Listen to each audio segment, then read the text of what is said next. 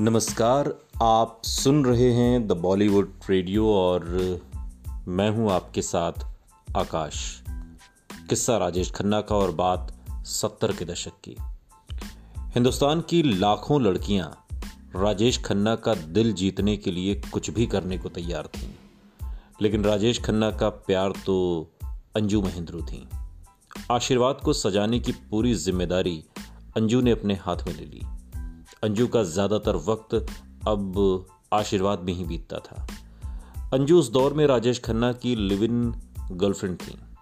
उस दौर के लिए ऐसा रिश्ता बेहद बोल्ड था, मगर था यही राजेश खन्ना का पूरा स्टाफ उन्हें मेम साहब कहकर पुकारता था। प्रशांत रॉय बताते हैं कि अंजू मेम साहब पूरे बंगले की देखभाल करती थी। अगर कोई पार्टी या फ़ंक्शन होता था तो वो उन्हीं की देखरेख में होता था। हालाँकि चाई जी उन्हें ज़्यादा पसंद नहीं करती थी। अंजू मेम साहब काफ़ी मॉडर्न थी। आशीर्वाद में काम करने वाले हम लोग सोचते थे कि काका जी उन्हीं से शादी करेंगे और वही हमारी मालकिन बनेंगी। दोनों के व्यक्तित्व एक दूसरे के बिल्कुल जुदा थे।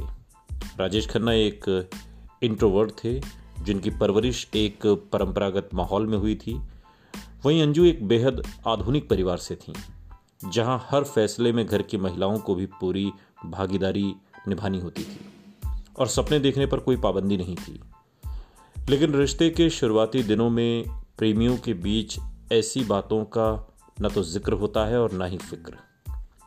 हर फ़िल्म के साथ राजेश खन्ना की कामयाबी सबको हैरान करती जा रही थी। बैक टू बैक, एक के बाद एक सुपरहिट फ़िल्में। हो सकता है अंजू को यह बात परेशान कर रही हो कि खुद उनका करियर उनकी उम्मीद के मुताबिक आगे नहीं बढ़ रहा था। लेकिन राजेश खन्ना कभी भी नहीं चाहते थे कि उनकी होने वाली पत्नी फ़िल्मों में काम करे। उनके पंजाबी परिवार में पुरुष काम करते थे और महिलाएँ घर संभालती थीं। शायद उन्हें भी अपने जीवन साथी से ऐसी ही अपेक्षाएँ थीं। राजेश खन्ना का मानना था कि अब वो सुपरस्टार हैं और उनके पास सब कुछ है। फिर अंजू को कमाने की क्या ज़रूरत है? वो शायद ये नहीं समझ पाते थे कि फ़िल्मों में करियर बनाना अंजू का सपना था। इस बात पर अंजू और राजेश खन्ना के बीच असहमति बनी रही। फ़िल्म इंडस्ट्री में तो ये बातें भी कही जाती थीं कि सुपरस्टार राजेश खन्ना चाहें तो अंजू का करियर आगे बढ़ने में उनकी मदद कर सकते हैं, लेकिन ऐसा कभी नहीं हुआ।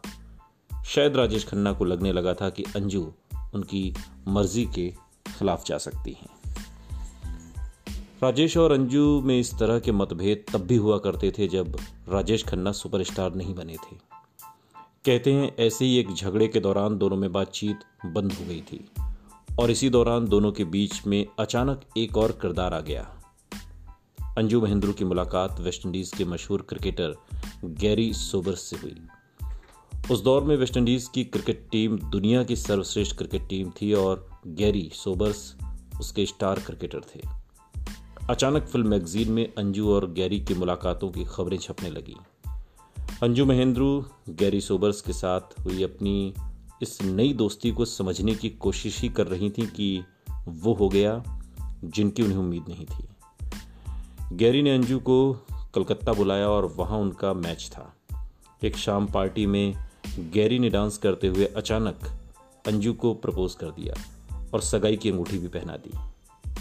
अंजू भी गैरी की तरफ़ आकर्षित थी, उन्होंने भी वो अंगूठी तो कबूल कर ली। हालाँकि ये अलग बात थी कि वो अभी भी राजेश खन्ना की गर्लफ्रेंड थी।